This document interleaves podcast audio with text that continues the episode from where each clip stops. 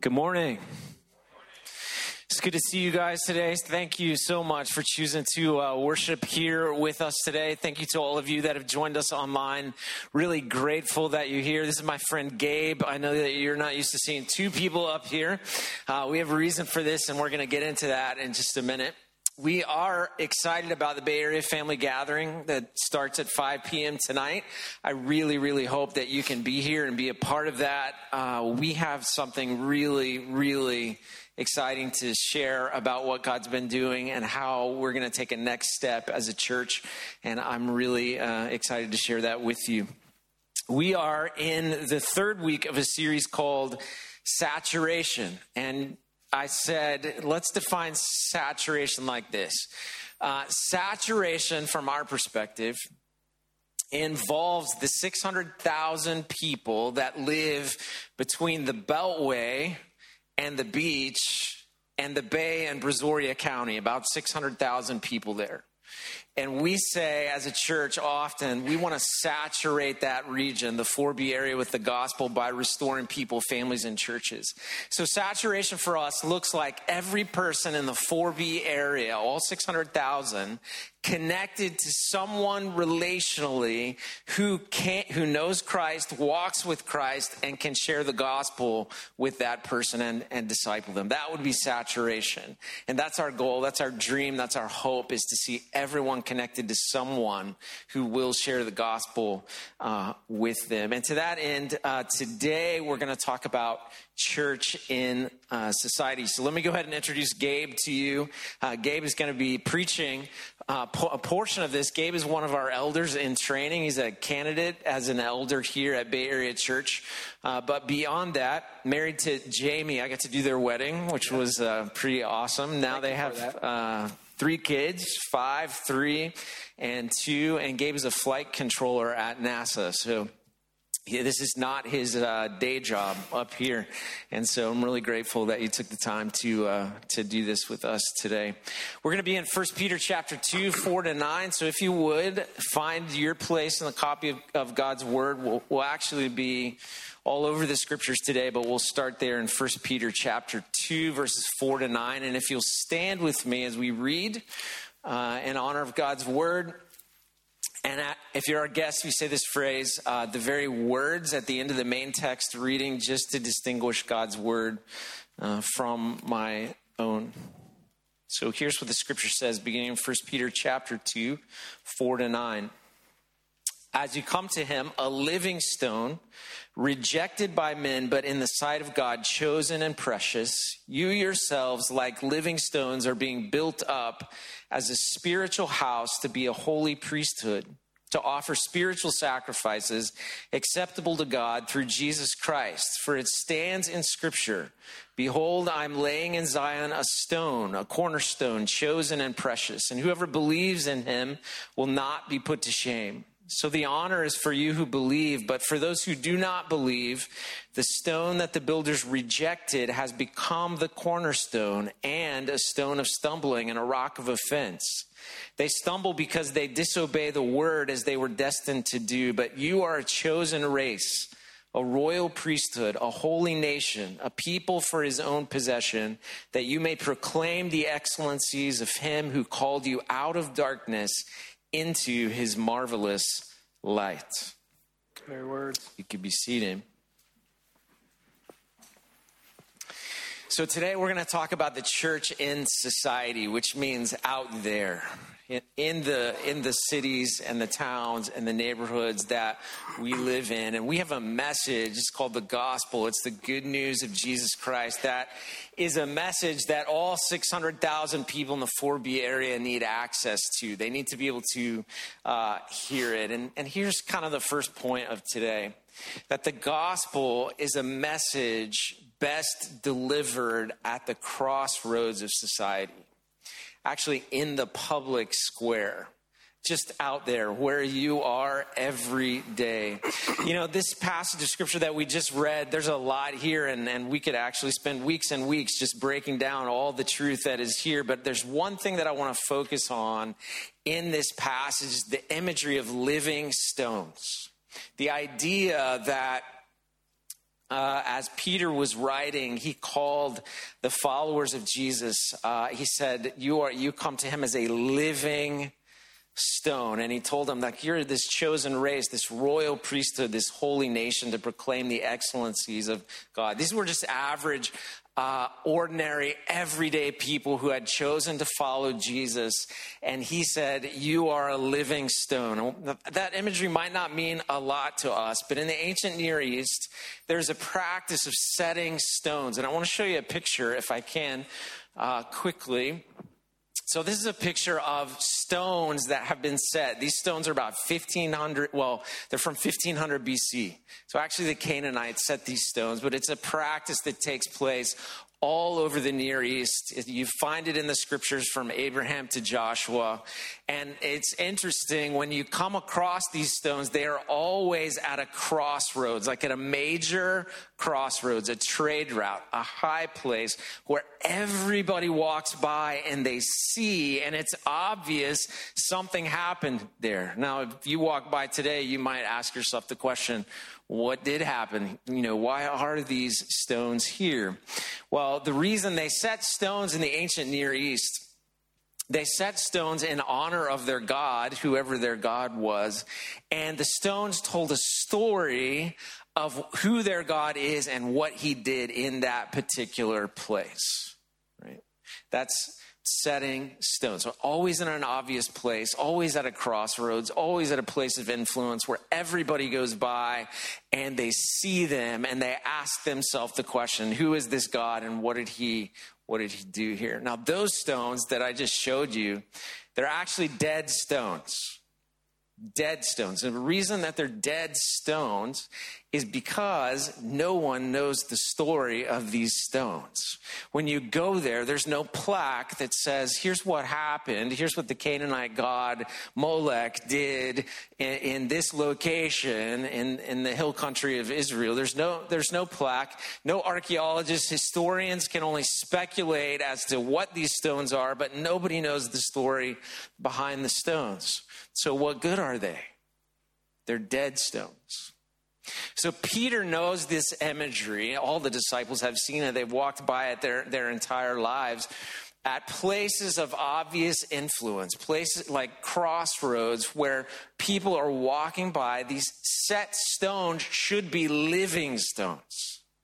Living stones are set in such a way that everybody knows the story behind the stones.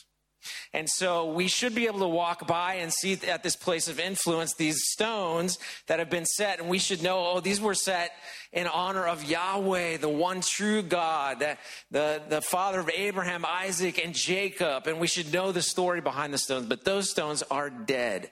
Peter is saying to us, look, you should be, you come to him as a living stone rejected by men, but in the sight of God, chosen and precious. You yourselves are like living stones. You're being built up into a spiritual house, a holy priesthood.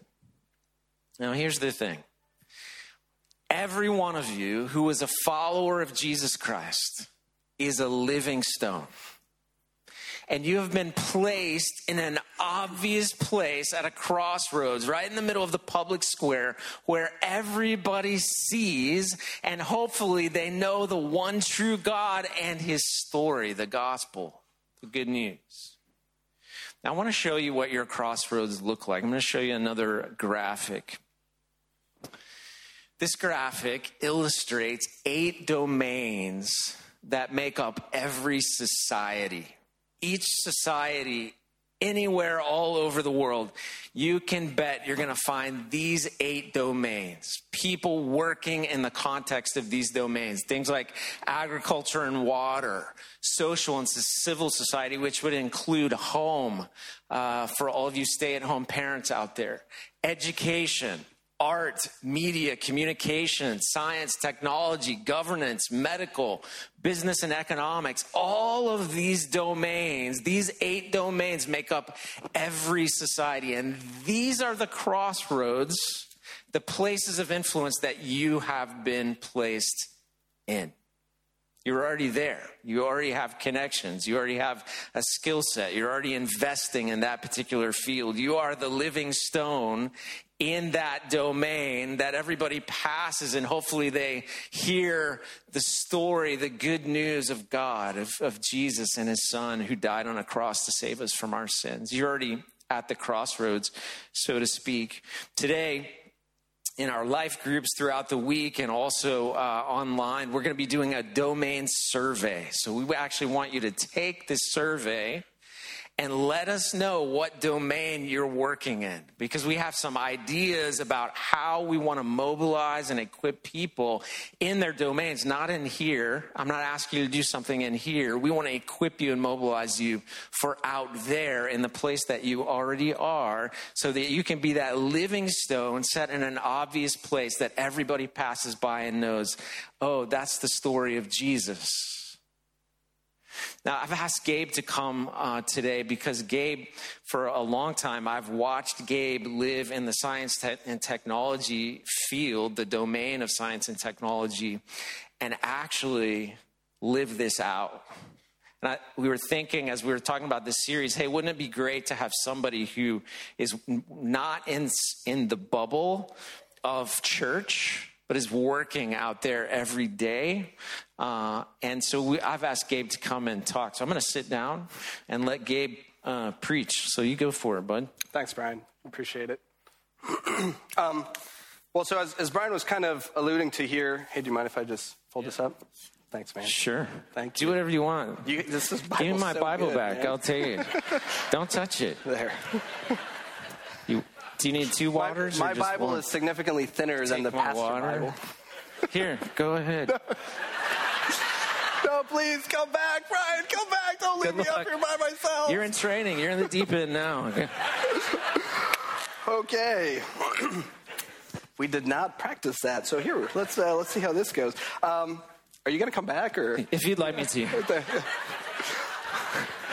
All right. Um, Thanks, Brian. Appreciate you, brother. Yeah. Uh, so when we when we talk about domains, I think it's important to first understand what drives domains, right? Uh, Brian put up a really awesome picture up there about the different domains that we have in our society, and, and I'll argue that it is work that drives our domain. And we need to understand uh, what work is from, from a biblical perspective before we kind of understand what domains are and before we can step into those domains and bring the gospel into those domains. Uh, now, please be aware that I did not use the word job. I use the word work. There's an important distinction between work and what your job is. But work is the primary way in which we interface with our domains. So think about this, right? What, how would you define work?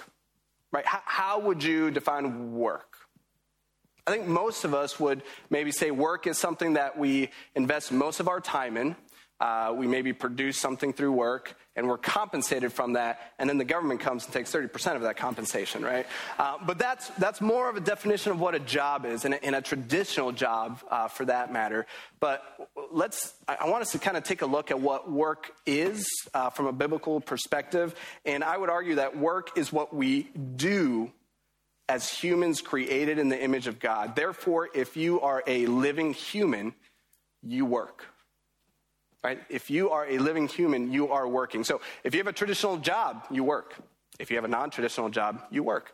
If you are a stay at home parent, you work. If you're a retiree, you work. If you're disabled, you work. If you are a student, you work.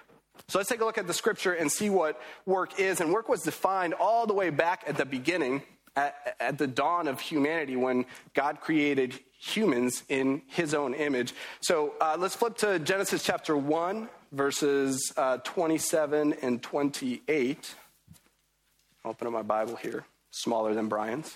Um, so, Genesis chapter 1, 27 and 28, it says So God created man in his own image. In the image of God, he created him. Male and female, he created them. And God blessed them, and God said to them, Be fruitful, multiply, fill the earth, and subdue it and have dominion over the fish of the sea and over the birds of the heaven and over every living thing that moves on the earth. So when we take a look at this passage, excuse me, I'm not, uh, I don't, I'm not professional up here, so gotta Gotta, gotta hydrate. uh, when we take a look at this passage, see a couple things. First of all, humanity, men and women, were created in the image of God. That's very different than the rest of creation, right? We see that humans were created in the image of God, set apart, special, and different. And then we see that God gives men and women uh, a mandate, a commandment. He tells them to be fruitful, to multiply, and to rule the world and subdue it. Rule and subdue. Be fruitful, multiply, rule the world and subdue it. Um, now, the, the command to be fruitful and multiply certainly carries the implication of reproduction and thus bearing God's image and multiplying his image, but it also helps us frame what it means to work, what it means to be a human being, and what it is that we're supposed to do as image bearers. It tells us to be fruitful, multiply, rule, and subdue, and this helps bound and describe and frame work for humans. So, what does it mean to be fruitful, right? Have you guys ever, you know, when you were kids, your parents were like, just do something productive, right? Like, stop, stop doing this, stop wasting time, just do something productive. That's what it means to be fruitful. Be fruitful. What is it that you're producing? What ideas are you bringing to life?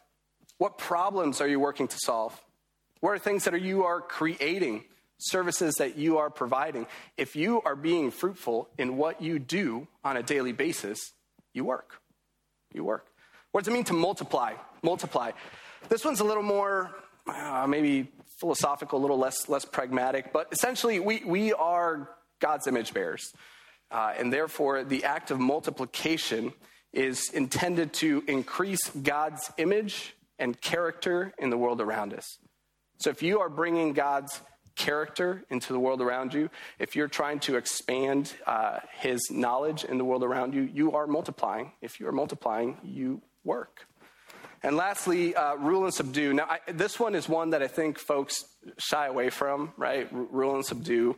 Uh, you know, I think people are like, you know, I'm not really Muammar Gaddafi or Kim Jong Un. I don't, I don't rule and subdue. That's not my leadership style. Uh, but, but it is what we are called to do as image bearers. Now, do, do you realize that God is constantly ruling and subduing? Is constantly ruling and subduing. Therefore, as his image bearers, we're called to rule and subdue. And I think the reason we shy away from it is because we have a broken definition of what it means to rule and subdue. Um, I'm not a Hebrew scholar, so Brian might correct me here, uh, but the Hebrew word for subdue is kabash. Right? Kabash, did I say that right? Kabash? Okay. It's not Spanish, so uh, I, I, don't, I don't know how it's pronounced. But it's kabash. And kabash carries the connotation of cultivate, right? To cultivate. That is how we rule and subdue in a manner akin to the way that God rules and subdue, is to cultivate. So are you cultivating? Are you cultivating things in such a way that they thrive and grow and flourish? If you're cultivating in, in it could be people, it could be things, but if you're cultivating, you work. So if you are being fruitful, if you're being multi, if you're multiplying and if you're ruling and subduing, you work. And that then helps define the domain that you are in. Right? So let me just affirm this. If you're a stay-at-home parent, and maybe you've heard that you don't work, you're not a working person. Let me just affirm this. Stay at home parents are certainly being fruitful, they're multiplying, and they are cultivating. You work, right? If you are a retiree, I think most of you are using your time in such a way that you're being fruitful, that you're multiplying and that you're cultivating. Right? So when you think about the work that you do, think about, hey, how is it that in my day in, day out life, I am being fruitful, I am multiplying, or I am, I am cultivating? Now, I understand in a room this big, there's people all over the board with regards to what it is they do on a daily basis. And there's some of you who absolutely love what you get to do on a daily basis. And you're leaning into this and you're loving it. And you're like, yeah, I can totally see how I'm doing those things in my workplace. And then there's some of you maybe on the other end of the spectrum where you're like, hey, you, you don't get it. Uh, I hate what I have to do on a daily basis. I don't enjoy it. Uh, and frankly, I don't really see how I'm doing any of that uh, on a daily basis. And, and, and, to those folks, I say, hey, I understand, right? I, I understand that you might be in that place. Uh, and what I would say to you is uh, work is not necessarily bound by your job. So if you're in that place, I would say, hey, look in your life and look into things that you might be passionate about, that you do outside of work, uh, things that you enjoy, things that uh, are maybe hobbies wherein you are being fruitful, where you're multiplying, where you're cultivating, right? Maybe you're a coach. I don't know. Maybe you're a Cub Scout troop, right? Those, those are ways that are outside of your traditional job wherein you are carrying out the commission to work right? And I think it's important to understand this uh, because, again, work defines our domains, it defines the people that we work around. and work, therefore, has intrinsic value to God. What you do on a daily basis has intrinsic value to God. I don't know if any of you have ever heard, maybe from the pulpit, not this pulpit, not, not, uh, not from Brian, but maybe from pulpit, that your job or your work only really matters if you're bringing the gospel into it. I would say that's a little bit misguided. Now, yes, you should be bringing the gospel into your workplace, into your domains, and we're going to talk about that here in a little bit. But your work in and of itself has intrinsic value to God. That's what He designed you to do. That is the primary way in which we image God and therefore bring Him glory, is by working. And did you realize that at the end of all things, when Christ's dwelling place will be with humanity, we won't need to share the gospel anymore, but we're still going to be working because that is the way that we image God and bring him glory. Right? So I want to make sure that, that you hear that. What you do on a daily basis has intrinsic value to God. Now, we live in a broken world, right? Sin has entered the world, which brought about uh, physical destruction and spiritual destruction. When you work and therefore image God, you bring physical restoration into that brokenness. And if you are a believer, you are then called to bring spiritual restoration through the gospel. And that's what we're going to dive into here in a minute. So um, let's transition and, and read Matthew 28, verses 18 through 20. And if you've been in church for any length of time, you're probably familiar with this verse. It's the Great Commission. Uh, so we just talked about the commission to work. Now we're going to talk about the Great Commission, which is given to believers. So uh, I'll pick up Matthew 28, verses 18 to 20. It says, And Jesus said to them, All authority in heaven and on earth has been given to me. Go therefore and make disciples of all nations, baptizing them in the name of the Father and the Son and the Holy Spirit, teaching them to observe all that I have commanded you. And behold, I am with you always to the very end of the age. So, this is a commission that we have to bring spiritual restoration into our domains. Right? We talked about physical restoration through work, and work then defines what our domain is. Uh, there's people in those domains, broken people, and they need spiritual restoration. And we are called as believers to bring that spiritual restoration into those domains. We see here the calling is to make disciples. And that calling is given to every single follower of Christ. Therefore, if you call yourself a follower of Christ, you are a disciple maker and you are in full time ministry. I want to make sure we hear that, right? If you are a follower of Christ, you are in full time ministry. You look up here on the stage today, you see a pastor and an engineer. We have chosen different ways to carry out the calling to work. Brian in the domain of the church. I have chosen to work in the domain of science and technology, but we will both agree that we are both in full time ministry. If you are a follower of Christ, you are in full time ministry and you're called to make disciples and bring spiritual restoration into your domain. So how can we do that, right? I got, I got three different ways that, that, that I've learned how to do that, right? The first one is uh, be understanding, right? Be understanding. You need to understand the cultural context of your domain. This is, this is very important. Um, you need to be willing to understand before being understood.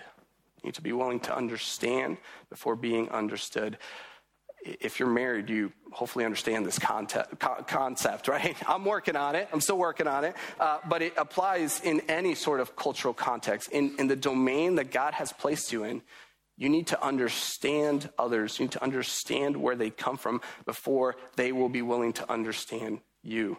The most effective way to bring the gospel into your cultural context is to understand the places where that, that uh, context struggles with God, where they image God without knowing it, and then bring the gospel uh, via understanding before others understand you. Second way that we can bring uh, the gospel of restoration into our workplace domains is by being faithful. Right? Be, be, be faithful. The first way that we can do this uh, is excel at the work that you do. Right? We as believers are called to work and image God and bring him glory. Therefore, excel at the work that you do. Colossians 3:23, let's see if we can we can pop it up here. Yeah, whatever you do, work heartily as for the Lord and not for men. And actually, I'm going to take it to the next verse here, uh, a step further. So it says, Whatever you do, work heartily as for the Lord and not for men, knowing that from the Lord you will receive the inheritance as a reward. You are serving the Lord Jesus Christ. Uh, that Bible reference, like Colossians 3.23, was my password login uh, in my workplace because I, I wanted to type that in every single day when I started my job. And listen, don't worry, I'm not like giving away. I'm not giving away any launch codes because it doesn't meet the minimum safety requirements anymore, right? And we got two-factor authentication, but it was, it was, right? Maybe I'll just cut that out of the second service. Yeah. You know. Um, we should excel at what we do. We should be excellent employees seeking to bring God's glory into our domains by working hard doing our job with excellence. Secondly, how, how, how else can we be faithful? Don't, don't hide the fact that you're a believer right? Just, just be open and honest about it. Here's a really easy way to do that. Hey, Gabe, how was your weekend? Oh, it was pretty good. You know, Saturday we did took care of some things. Uh, Benny threw up, and so that was that was rough. Uh, and then Sunday, uh, Benny was feeling better, so we went to church, and then we hung out together as a family, took care of a couple other things, got the kids bed to, to, to bed early, right? I just stated, hey, I, I, went to church, right? It's part of my weekend. It's part of who I am. It's part of what I do, right? Uh, don't don't hide the. Sometimes we like try to avoid it. Like, yeah, Sunday, uh, just in the morning, and mow the grass in the afternoon. Uh, you know, it, it, just don't hide it. I think increasingly people value authenticity over having a similar worldview. Uh, and if, if people find out later on that you're a Christian, and you've been hiding it all along, that really hurts your reputation as a Christ follower. So don't hide the fact that you're a believer, just, just have it out there. Um, the third way that you can be faithful is, and this is one that I'm working on, is pray for your coworkers. If you're not in a traditional job, pray for the people within your domain. Uh, I'll tell you a quick story about this. When I first started working at, at NASA, uh, I would get together with a group of other believers for 10 minutes. I think it was like Wednesday mornings during the week. And it was just quick 10 minutes. We would sit down and we would pray for our coworkers by name. Coworkers that didn't know Jesus, coworkers that maybe we had some form of basic spiritual conversation with, and we would pray for them two years into doing this once a week, we realized, hey, God is really opening up the doors for us to have spiritual conversations with our coworkers, uh, but we don't have the time to discuss these things, and they're very interested. So we started uh, a Bible study. A, a, young lady opened up her home, which was good that it was a lady, because if you've ever walked into a single male engineer's household, it's not super welcoming. Um, but a young lady opened up her home, and we just started going through the Bible uh, with our coworkers who didn't know Jesus, but were curious about it because we had told them that we were believers and we were able to have different conversations with them, and we had been praying for them. Through that, I invited uh, a coworker of mine just, just to be nice because he was my friend. And I was pretty certain that he was going to say no because I've had a, had a lot of other coworkers tell me, hey, no thanks, Gabe. Uh, and he's like, yeah, actually, I would, I would really love that, Gabe. I was like, okay, great. And he would come every single week, even like when I was sick and wasn't able to make it, he would still go. And the Holy Spirit, unbeknownst to me, was really working on him through a variety of means. Uh, and we got to see him come to know the Lord as a Savior and then go tell other people about him in his workplace. Uh, and, and that was driven by the fact that we were praying for our coworkers. And I'll be honest with you, as I was preparing for this message, I realized that I just stopped doing that. I don't know why, but I did. And I was convicted. and it's something that I'm going to start doing again, is praying for my coworkers by name. There is power in prayer. Uh, let's not let's not push back on that. Something else that maybe you can you can gather from that is the fact that if you're going to be bringing the gospel into your domains, you need to be doing it in community. Um, don't do it by yourselves. Try to find other believers in your domain uh, who love the Lord and want to do this. And if you can't find believers in that domain, you're in a room filled with people that are in some sort of domains. Uh, partner with them. I, I meet regularly with two other guys that are in different domains as me, right? One's in the educa- education domain and the other one's in the, guess, the Coast Guard domain. I don't know what bubble that one's in, but he's in the Coast Guard. So, um, and that's what we do. We talk about, hey, how can we excel in our workplaces? How can we bring uh, the gospel into our spheres of influence? Who are the people that we can be praying for, right? And that's really encouraging, uh, and, and I need that. The last way that we can bring the gospel into our domains is to, to be ready, right? Be ready, be understanding, be faithful, and be ready. You don't need to know everything about Christianity. You, don't. Let me just just relax, right? You don't need to be out there defending the faith, right? Especially if you're in the STEM field, you don't need to know everything about Christianity. All you need to know is that you are saved by grace through faith in Christ. By grace through faith in Christ. Uh, it's okay if you get tough questions to say, I, I don't know. That is a really tough question. I don't know. Let me look into that for you. That shows authenticity. But at the end of the day, typically those tough, tough questions don't change the fact that you are saved by grace through faith in Christ. I'll tell you a quick story here, real quick. Uh, I had a buddy of mine that I also invited to this Bible study, and he was like, uh, Are you serious, Gabe? I was like, oh, Okay. this is awkward. Uh, he's like, No, thanks, thanks, buddy. You know, we're, we're good friends, but Bible studies aren't really my thing. Um, I, I, just, it's not what I want to do. I was like, okay, that's, that's fine. Uh, we still would have spiritual conversations from time to time. Four years later, he started getting into audiobooks and started listening to Chronicles of Narnia. And uh, he comes to me and he says, hey, Gabe, I've been listening to Chronicles of Narnia. Did you know that C.S. Lewis also wrote nonfiction books? I was like, yeah, yeah, I did. He's like, well, I picked up this nonfiction book called Mere Christianity. And I thought to myself, hey, this is something I could talk to Gabe about. I was like, are you serious? yeah, I would love to do that. And so we uh, had to work on his fence, and he said, Hey, this weekend, can we talk about the, the mere Christianity? I'm like, Yes, let's do it. And we spent the whole weekend working on his fence. We didn't finish it, so then we had to come back two weeks later and work on his fence some more. And we just had awesome conversation. And he told me he didn't become a Christian, um, but he said, Hey, I finally have an understanding of what it means to be a follower of Christ. I'm not ready to do that, but I have an understanding of what it means to be a follower of Christ. We need to be ready, right? We need to be ready to bring the gospel into our spheres of influence. We just saw people get baptized um, because you guys were faithful in the family domain and in the workplace domain. You were faithful in working hard and being excellent and then telling people about Christ. And we saw people get saved and baptized here today as a result of that. That's what it's about. That is what it means to be a living stone. And, and I'll just say one last thing here, real quick, and hand it back over to Brian. Um, it's true, when you sit up front, you hear hundreds of voices praising Jesus that you don't hear when you're sitting back there. And after we baptized those people, we said, God is the way maker the miracle worker, promise keeper, and the light in the darkness. And then we said that he is faithful. We sang that great is your faithfulness. If we believe those things, let's be faithful and wait on the Lord to bring in the reward. Amen. Good job. Do you think NASA will let me come like push buttons now that I let you come up here? Well, I, I gave you my password, so yeah, I do have the password. You can just walk in anytime you want. I'll try.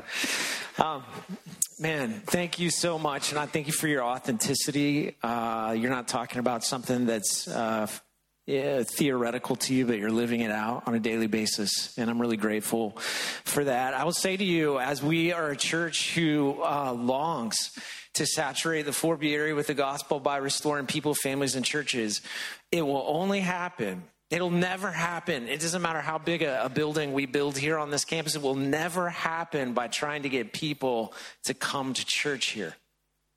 It will only happen if the Church of Jesus Christ in the 4B area views itself as living stones in the domains that they network and live in every day. You, there are eight of them. You're all in one of those, at least. Two responses that I think are really important. Number one, I really want you to take the domain survey. So, in your life groups, if you're in a life group this week, you'll get information on and you'll be able to take that domain survey. If you're not in a life group, you can go to our website, bayarea.church. There's a QR code that takes you right to the domain survey. We seriously want to know what domain you're working in every day because we want to compile a list of different domains that are in the house, so to speak. You know, every church is unique. Every church will have a, a different uh, uh, percentage of domains in, in the room. We'll be strong in some and less in others, those kinds of things. It's, it's good to know that for two reasons. When you go to any city, whether it be League City or La Marque or Galveston or Tripoli, Lebanon, you look at the domains and you ask the gatekeepers, hey, what are the needs in this domain? And if we find out, hey, we have a, we have a need for something in science and technology do we have anybody in the house? I mean, I'm not good at science and technology, but do we have anybody in the house that could go to Tripoli, Lebanon and help them with STEM? Yeah, we do. But we need to know that. And, and so we want to begin to equip and mobilize people for the 4B area, the Northeast and the Middle East around domain. So please take that survey. That would be your, your first uh, uh, your first response. And we're so committed to that, by the way, that this will become part of our membership process. So when you come to be a member of Bay Area Church, we're going to cast vision for your domain that you live in, and we're going to ask you what it is and how you can uh, serve in, in that, that domain for the glory of, of Christ. We want to turn everything out. That's how we're going to saturate the 4B area. The second response is this. Gabe already mentioned it, but I, I think with that we should we should put feet to it. We need to pray. We need to pray for the people in our, our domains. We might need to pray for ourselves that we would be emboldened, that we would be uh, given wisdom that comes from God, that we would know, you know, I often pray, God, help me not to be a dead stone, one that people walk by and go, I wonder what happened there. Let me be a living stone where everybody walks by and goes, oh, man, look what Jesus did there. You know? And so we might need to be emboldened to tell our story, to share the, gospel, those kinds of things. And, and maybe we need to pray for ourselves, but we definitely need to pray for people all in the 4B area in need of the restoration that comes only, only through Christ. So uh, as we close today, I'm going to pray, but then we're going to invite you during the worship uh, time during that song, if you want to pray, if you want to put feet to this, and the, reason, why do I say that? It's really easy to sit there, hear a message, exit those doors, and go into your domains, but leave everything that you just uh, just experienced inside this little compartment, and come back to it next week. We need to put feet to it. And so, so here's what I would ask. If you want to pray over people in your domains, Gabe and I want to pray over you for that. So we're going to ask you to come during this uh, this last this last worship song, and you can just pile in here at the front if you want to kneel, if whatever. But but at the end of the song, we want to pray over you for you and for your domains and for the people in your domains. And then when you take it out of here, take it with you. Think about tomorrow, who you prayed for today, and pray for them tomorrow. And lead with that understanding heart that Gabe talked about as you begin to think about your domain as your, your, your ministry. You're all full time ministers of the gospel of Jesus Christ. Right? Would you bow your head and close your eyes? And just ask the Lord to speak to you. Father, we bless your name. You're good and holy and righteous above all. And you've gifted each one of us with your Holy Spirit. You've empowered us in Christ to go and make disciples of all nations. And you've given us these uh, unique places of influences, these unique crossroads that we're all in every day where people are passing by. And God, would you just use the work of our hands and the thoughts of our mind and the words of our mouth and the direction of our feet every day for your glory and for the good of people? And Father, help us to think about our place, our domain as our place of ministry. We love you so much. In Christ's name. Amen.